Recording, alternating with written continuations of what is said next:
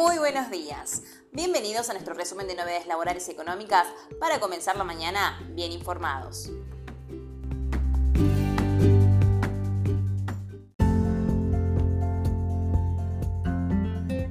Semana Santa, feriados y días no laborables.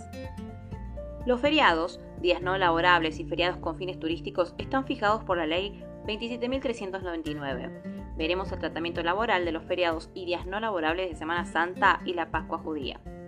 Jueves Santo es un día no laborable. Al respecto a la normativa laboral nos dice, día no laborable y de Ley de Contrato de Trabajo 20.744 establece que en los días no laborables el trabajo será optativo para el empleador, salvo en bancos, seguros y actividades afines, conforme lo determina la reglamentación. En dichos días, los trabajadores que presenten servicio percibirán el salario simple. En caso de optar el empleador como día no laborable, el jornal será igualmente abonado al trabajador. Por lo tanto, el jueves santo es un día no laborable. El empleador decide si se trabaja o no y en ambos casos se paga como un día normal. Pascua judía, Pesaj. Es solo para los habitantes que profesan la religión judía, según lo dispuesto por el artículo segundo de la ley 27.399. Son días no laborables Pesaj primero días desde el miércoles 6 del 4 al atardecer hasta el viernes 7 al atardecer.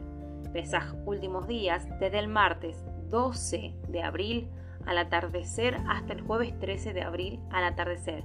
En estos días, los trabajadores que no presentarán servicios deben ganar remuneración y los demás derechos emergentes de la relación laboral, como si hubieran prestado servicio. Viernes Santo. Este año el Viernes Santo es el día 7 de abril y según la ya mencionada ley 27.399 es un día feriado nacional. Por estos días la ley establece que en los días feriados nacionales rigen las normas legales sobre el descanso dominical. En dichos días los trabajadores que no gozaren de remuneración respectiva percibirán el salario correspondiente a los mismos, aun cuando coincidan en domingo. En caso de que presten servicios tales días, cobrarán la remuneración normal de los días laborales más una cantidad igual, es decir, que se paga doble.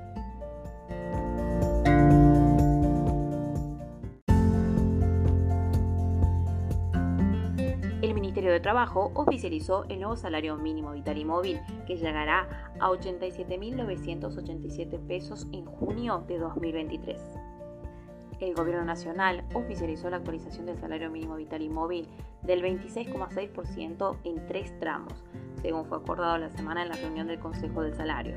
La CGT y la CTA y las cámaras empresarias habían acordado la semana pasada en el Consejo del Salario un aumento del mínimo vital y móvil del 26,6% en cuatro tramos que se abonarán 15,6% en abril, un 6% en mayo y otro 5% en junio. Ahora, el aumento quedó oficializado a través de la resolución 5-2023 publicada el martes en el boletín oficial que también actualiza el Fondo de Desempleo.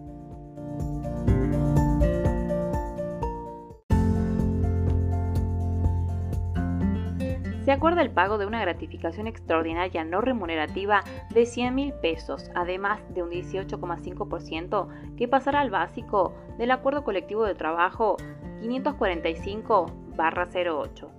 La Federación Argentina de Entidades de Construcción, UOCRA, y la Cámara Argentina de Construcción, Comarco, y la Federación Argentina de Entidades de Construcción, PAEC, firmaron un acuerdo de revisión salarial 2023.